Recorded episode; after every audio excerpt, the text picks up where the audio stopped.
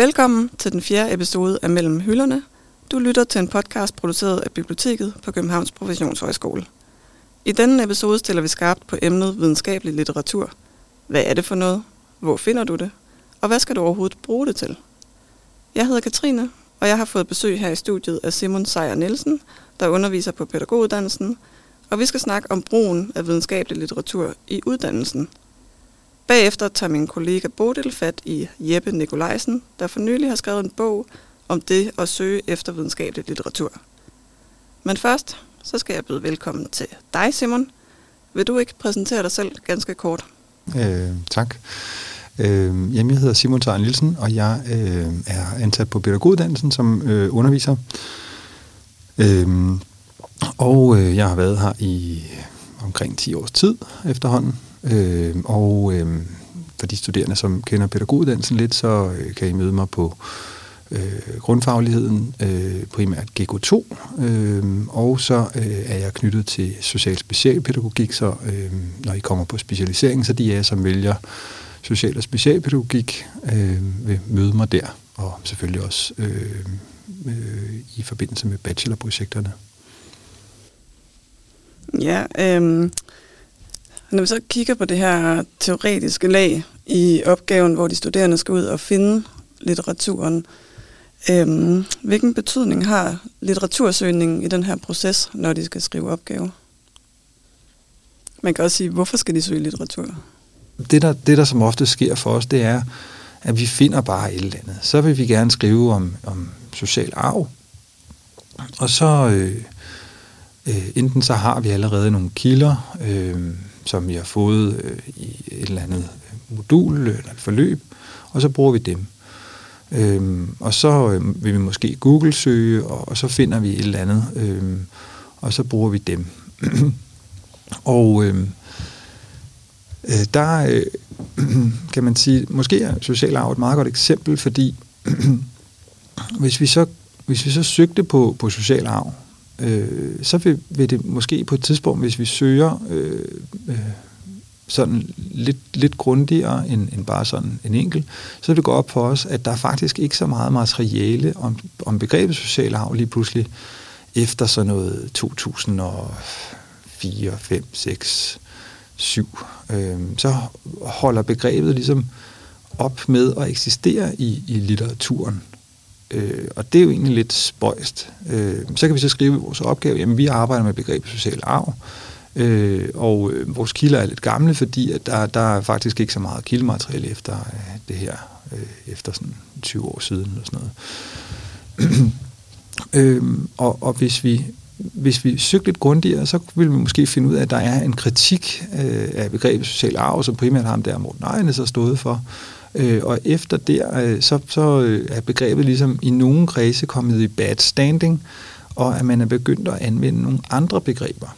Øh, for eksempel det her med risiko- og resiliensprocesser er, er nogle begreber for, for det samme, men som, øh, som har, har flere nuancer og er mere forskningsbaseret, kunne man sige. Man kan også sige, at det begreb, som fylder utrolig meget på pædagoguddannelsen for øjeblikket, med udsatte positioner eller udsathed, er på mange måder det nye begreb for det, man før kaldte social arv, og endnu længere tid tilbage måske kaldte omsorgssvigt eller sådan noget. Ikke? Så gennem litteratursøgning, så bliver man måske, hvis man er rigtig heldig, opmærksom på, at, øh, at, at begreberne skifter.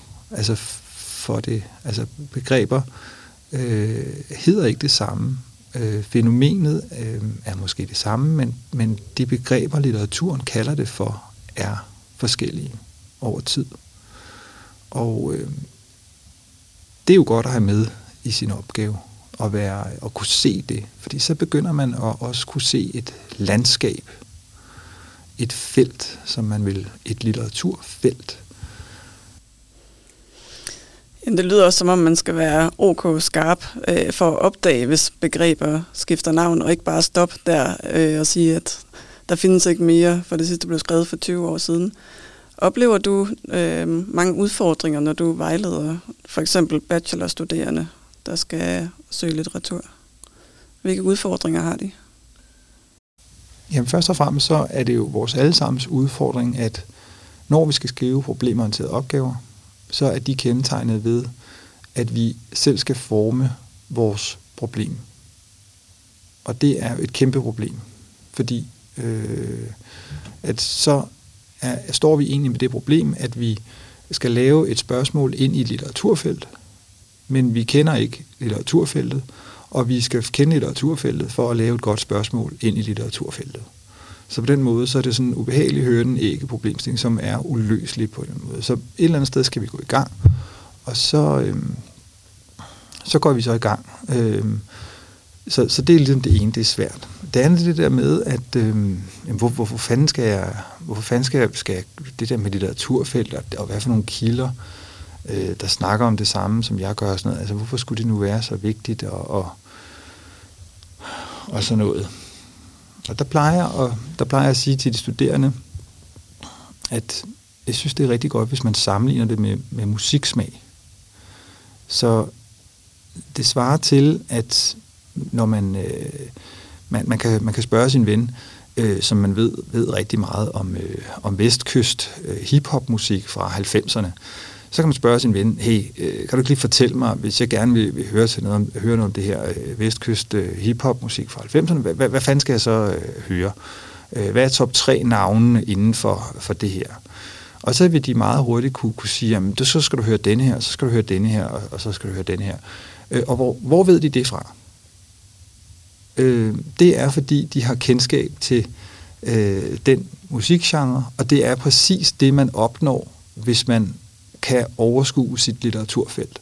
Så kender du top 3 navnene inden for dit litteraturfelt, og så kan du så se, hvordan at de, de navne, de forgrener sig til alle mulige. Altså nu er jeg jo efterhånden ved at være gammel, og det er jo derfor, jeg nævner 90'erne og vestkyst hiphop, fordi der ved jeg jo så, at Dr. Dre i hvert fald var, var rigtig stor. Øh, og hvis man ligesom, hvis man kender Dr. Dre og kender hans placering i det miljø, så ved man også, at han er Øh, øh, han er det sted, der åbner alle andre, øh, fordi at alle andre forgrener sig fra ham.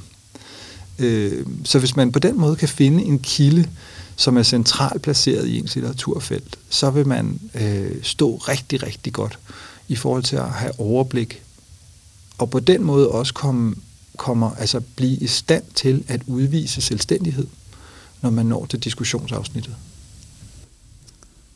Spændende. Det var en meget god sammenligning. Øhm, og det lyder jo rigtig fint at finde den her kerne, der forgrener sig ud til de andre, den her centrale kilde. Har du et godt råd til, hvor de studerende skal gå hen? Hvordan finder de hen til den her centrale kilde? Nej, altså det er, det er jo, det er jo, hvis vi vidste det, når vi går i gang med vores projekter, øh, så, så, øh, så ville det hele være meget lettere hvis man kan finde en oversigtsartikel, altså en artikel, som gennemgår, øh, hvad der er skrevet inden for et bestemt felt, og ikke forholder sig til, altså og, for, og forholder sig neutralt til øh, feltet. Fordi tit så, øh, så forholder øh, artiklerne sig ikke specielt neutralt, men det er der nogen, der gør, og det er de her øh, oversigtsartikler, som øh, sådan helt knæstørt lister op, hvad det er, der er skrevet, øh, og hvad muligheder og begrænsninger ved, ved, ved, ved de forskellige ting, der er skrevet er. Så hvis man kan finde en oversigtsartikel, så er det bare alle tiders. Ellers så er det det her med, hvis du kan finde en øh, PhD-afhandling, som øh, er relativt øh, ny, inden for det felt, du gerne vil skrive om, så er det også mega fedt. Øh, fordi så kan du bruge den, du behøver ikke at læse PUD'erne, de kan tit være meget svære, sådan, men du kan bruge litteraturlisten, og du kan bruge øh, de første afsnit i, i PUD-afhandlingen, fordi der, skal, der står den, der har skrevet PUD-afhandling, også med det problem, at, at man skal ligesom øh, afgrænse og, og redegøre for det litteraturfelt, man har bevæget sig ind i.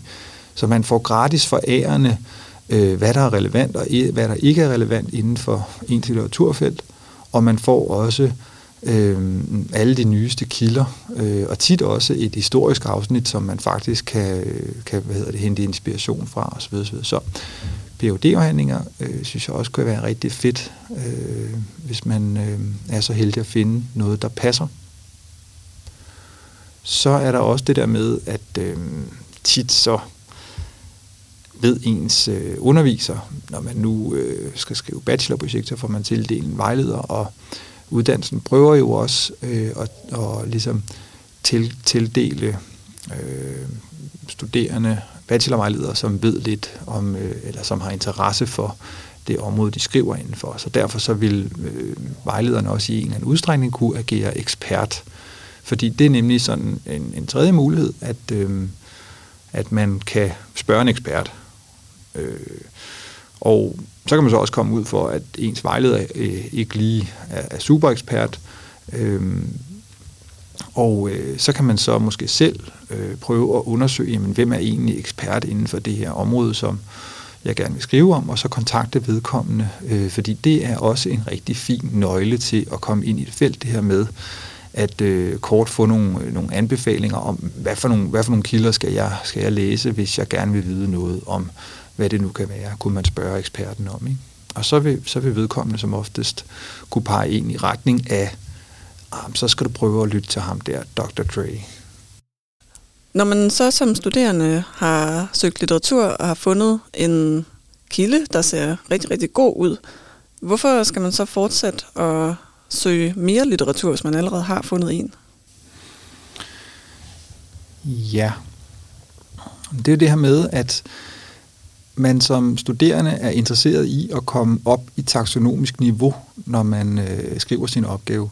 Øh, det er øh, okay at være redegørende øh, i dele af opgaven, for eksempel i teoriafsnittet er det jo fint at, at redegøre, øh, og der skal man ikke øh, mere, kan man sige, men, men vi vil jo gerne højere op i taksonomien, når vi kommer til analyseafsnittet og til, til diskussionen.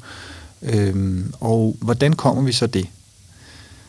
Ja, det gør vi ved at kombinere øh, to ting, eller to eller flere ting, kunne man sige, som ikke har mødt hinanden før. Og, øh, og hvis man kun har øh, en kilde, øh, som så er en rigtig god kilde, men stadigvæk som kun er en kilde, så får man store problemer med at øh, få den til at møde nogle andre. Fordi så kan den kun møde sig selv.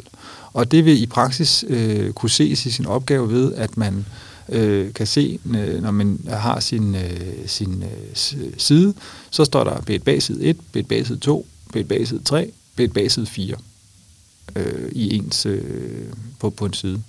Og det er en øh, indikation af, at man mangler øh, flere kilder. Øhm, og øhm, man skal have flere kilder for at kunne øh, være mere selvstændig i faglige opgaver. Fordi hvis man kun har et bag, så kan man kun sige, jamen hun siger, hun siger, hun siger, hun siger. Så kan man aldrig komme væk fra det redegørende niveau. Øh, så kan man tilføje, øh, så kan man tilføje noget ved at selvfølgelig have noget empiri, som ikke har mødt bedt bag før. Og det er som oftest det, der sker i analyserne. Så man kan godt bare have øh, et bag, der møder ens empiri, og så vil man kunne være selvstændig i forhold til det. Men øh, som oftest, så vil man øh, også have en interesse i ikke kun at koble teori til praksis, men også at koble teori til teori. Altså at få en kilde, som ikke har mødt en anden kilde, til at snakke sammen med den anden kilde. Fordi det er lige så pointgivende som at få en teori, der ikke har mødt øh, ens praksis før, til at, at snakke sammen med den praksis. Så det, og det kan man så få igennem litteratursøgning. Der kan man så finde, finde frem til kilder, øh, som, som man har lyst til øh, skal møde bag for nu, og bare blive i den. Øh, ja. Og man kan, man kan tænke på det som Lego-klodser, at man, øh, man, kan, man skal have en, en, en faglig opgave, består ikke af så meget andet end øh, 10-15 Lego-klodser i forskellige farver. Øh, så hvis man øh, slår op i en eller anden random bog og kigger på den, så vil man se, at det den egentlig gør, det er bare, at den veksler mellem Lego-klodser, altså kilder, øh, i forskellige farver, sådan så den ikke hele tiden har den grønne Lego-klods, men sådan så den har den grønne, og så den gule, og så den blå, og så den røde, og så kommer den grønne igen, og så den gule, og så den blå, og så den røde. Og det, øh, den, den måde, altså at have forskellige bøger liggende åbne, mens man skriver, øh, og veksle imellem dem, øh, hvor man prøver at få dem til at, at snakke sammen ved at perspektivere dem til hinanden, giver altså en mulighed for at, at fremstå mere selvstændig, og dermed også komme højere op i taksonomi, når man skriver opgave. Nu, vi kommer jo fra biblioteket her, og vi hjælper os med at søge litteratur øhm, og kan forklare nogenlunde, hvad videnskabelig litteratur er. Så jeg tænker sådan, i din undervisning, hvordan bruger du biblioteket? Samarbejder du med biblioteket? Ja. Øhm, der hvor at øh, der hvor det bliver relevant øh, rigtigt, det er når man kommer på specialiseringsdelen, kan man som studerende mærke, at øh, der begynder at være krav om, at man har øh, inddraget videnskabelig litteratur. Øh, det, finder man, øh, det finder man særligt øh, for øjeblikket på, øh, på SK2, øh, og delvist også på SK1, og så selvfølgelig i sit bachelorprojekt. Men på SK2, øh, der har jeg øh, sidste gang, jeg havde det forløb, øh, der har jeg lavet sådan et øh, samarbejde med biblioteket, hvor at øh, vi gjorde rigtig meget ud af at øh, lave litteratursøgninger, både som en del af det her SK2-forløb, og også som en del af øh, vejledningsforløbet på selve SK2-opgaven. Og der havde vi øh, Katrine øh, ude og øh, holde oplæg fra biblioteket, og øh, nu, øh, nu lyder det, altså, men det var rimelig mindblowing, også for mig, øh, fordi så skarp var jeg skulle heller ikke i sådan det her tekniske omkring at, at lave litteratursøgning, og det lyder, øh, ja, den er god nok. Altså, det var super fedt, og, og anmeldelserne fra de studerende var også meget, meget positive. Altså, øh, dem, der var der til den dag, var også rimelig blown away med, hvor, hvor, hvor sygt det er, og hvor smart det er, når man lige kan lave et par øh, øh, søgningstricks. Øh, ja, så det var, det var ret fedt. Øh, så det er svært, og det er tørt, og det er kedeligt, men det er så fedt. Øh, og når man lige får den der smag af mestring, øh, så, så, øh, så bliver det altså rigtig sjovt. Så det er noget, jeg øh, på det varmeste kan, kan anbefale. Det her med øh, at, at handle ind på biblioteket. Øh, at man godt må hænge der lidt mere end, end fem minutter. Godt. Jamen, det er jo bare mega optur, at, bibliotek, at biblioteket ligefrem kan være mindblowing. Tusind tak for din tid, Simon. Vi vil sende faklen videre til Bodil, der har fået fat i Jeppe Nikolajsen, og vil snakke med ham om hans nye bog om at søge videnskabelig litteratur.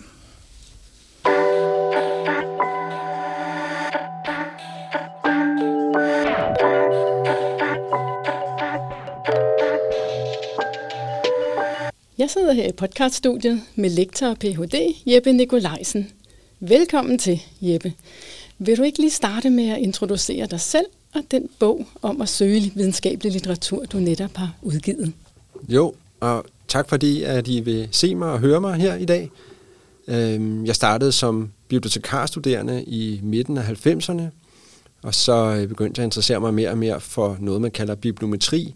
Det handler om at lave forskningsanalyser, og for at lave de analyser, skal man have noget at analysere, og det er øh, typisk øh, videnskabelig litteratur. Og for at kunne analysere det, så skal man jo finde det. Og derfor begyndte jeg at interessere mig mere og mere for, hvordan finder man egentlig videnskabelig litteratur, for ligesom at sikre, at jeg havde en ordentlig stikprøve, jeg kunne analysere bagefter.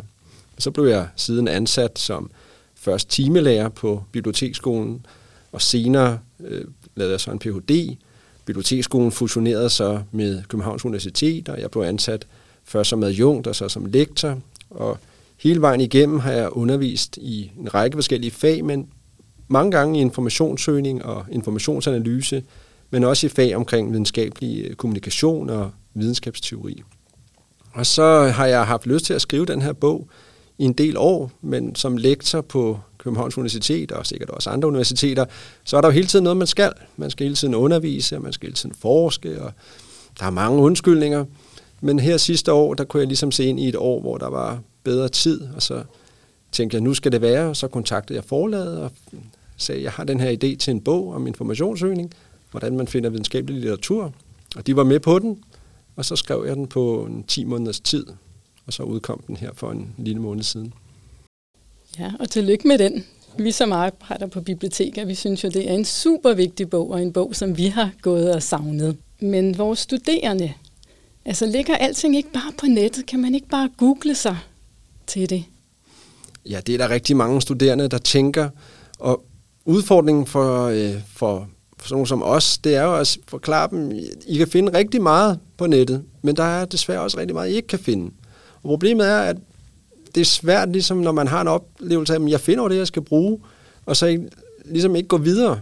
Fordi hvis man kan åbne øjnene op for studerende, men også nogle forskere, og vise dem, at der er faktisk, det er ikke kun toppen af isbjerget, du finder på nettet. Der er så meget andet, du kan finde, hvis du søger rigtigt i videnskabelige databaser. Så min oplevelse er, så, så vil man gerne gå det skridt videre og lære det, og også fordi det er sjovt, og det er spændende at søge videnskabelig litteratur. Men udfordringen er lidt ligesom at lukke øjnene op for folk og sige, prøv at se, der er faktisk en verden øh, i de her databaser, som er værd at udforske også. Også fordi, at det, man finder på nettet, meget af det er selvfølgelig ganske udmærket, men som alle ved, så er der selvfølgelig også problemer med noget af det, man finder på nettet. Det har ikke den, nødvendigvis den rigtige kvalitet. Der er man mere på sikker grund, når man søger de videnskabelige databaser. Ja, og du sammenligner den her litteratursøgningsproces med detektivarbejde. Hvad ligger der i den sammenligning? Ja, altså en af de ting, jeg gerne vil med bogen også, udover ligesom at forklare, hvordan man finder videnskabelig litteratur, det er også at forklare, at, eller vise simpelthen, at det er også spændende, og det er sjovt at søge litteratur, som sagt. Og jeg synes, det er en slags detektivarbejde, i det, at man nogle gange jo ikke ved præcis, hvad man leder efter. Altså det gør man, hvis man søger efter et kendt dokument, man har nogle oplysninger, man kender forfatteren osv., så, så ved man godt, hvad man leder efter. Men hvis man laver emnesøgninger, så ved man typisk ikke præcis, hvad man leder efter. Og så går man efter det, vi kan kalde spor. Man har måske en god idé om, at det her kunne være et godt emneord at søge på, eller det kunne være en god idé at søge det her i titler. Men så viser det sig måske gradvist, at ah, det, var, det er måske ikke den bedste måde at søge på. Måske skulle jeg søge på nogle andre ord, som man finder i løbet af søgeprocessen. På den måde synes jeg, det minder lidt om et detektivarbejde, hvor man gradvist ligesom opklarer sagen og finder til sidst øh, altså den der skjulte, det der skjulte dokument måske, som man ikke havde øje for i starten. Og så får man, synes jeg, nogle gange sådan en eureka-moment, så man, der var den virkelig. Og det synes jeg, uden at være detektiv, men det synes jeg minder lidt om detektivarbejde. Ja, det kan jeg godt se. Lad os tale lidt om videnskabelig litteratur, og hvad der karakteriserer den. Altså, hvad er for eksempel forskellen på afhandlingslitteratur og oversigtslitteratur? Ja, det er et rigtig godt spørgsmål. I bogens første kapitel, der bruger jeg øh, en del sider på at, at tale om netop det. Øh, forskellen er grundlæggende det, at afhandlingslitteratur, det er litteratur, der præsenterer ny viden, mens øh, oversigtslitteraturen er litteratur, der, der selv sagt giver en oversigt over allerede etableret viden. Og som informationssøger, der er det typisk øh, for langt de fleste enten afhandlingslitteratur, man leder efter, eller oversigtslitteratur, man leder efter. Men det gør altså en kæmpe forskel i en søgeproces, om man leder efter det ene eller det andet. Øh, grunden til, at jeg starter bogen med det kapitel, det er, at det handler ikke bare, når man søger om at finde noget, der matcher øh, bestemte titelord eller emneord. Det handler også om at finde den rigtige type. Og derfor tænker jeg, når sådan en bog handler om videnskabelig litteratur, og hvordan man finder det, så er man nødt til også først at komme ind på, jamen, hvad er videnskabelig litteratur egentlig? Hvilke funktioner har den videnskabelige litteratur? For den har mange forskellige funktioner. Som sagt, noget af det er ny viden, noget af det er at give en oversigt over allerede kendt viden, men der er også andre funktioner. Noget litteratur er kildelitteratur, noget litteratur har en funktion, der handler om at ligesom, øh, være en slags nøgle til at kunne finde anden litteratur. Altså det kaldes bibliografisk litteratur. Så der er forskellige funktioner, og derfor synes jeg, det er nødvendigt også at komme ind på øh, det, man kalder de forskellige funktionskategorier. Og der er som sagt oversigtslitteratur og afhandlingslitteratur måske de to vigtigste at kende. Ja, og så er der begrebet peer review, også kaldet fagfællebedømmelse. Kan du forklare kort, hvad det går ud på, den her peer review-proces? Det kan jeg godt. Det hænger jo også sammen med, hvad videnskabelig litteratur egentlig er. Altså, for at videnskabelig litteratur skal være rigtig videnskabelig, er der nogen, der mener, så skal det have været igennem den her peer review-proces, som man på dansk også kalder for fagfællebedømmelsesprocessen. Og hvis jeg skriver en artikel og sender den ind til et videnskabeligt tidsskrift, så bliver den jo ikke bare trygt. Den bliver der vil være en redaktør, og han eller hun vil starte med at kigge på med manuskript og tænke, er det overhovedet noget for os? Kunne vi overhovedet forestille os at øh, trykke en artikel om det her emne? Og hvis redaktøren finder, at det, det kunne man måske godt, så bliver den sendt typisk til to bedømmere, to såkaldte reviewer, som så læser den igennem og bedømmer den, om den er egnet til at blive publiceret i den form, den har nu, eller om der eventuelt skal laves ændringer.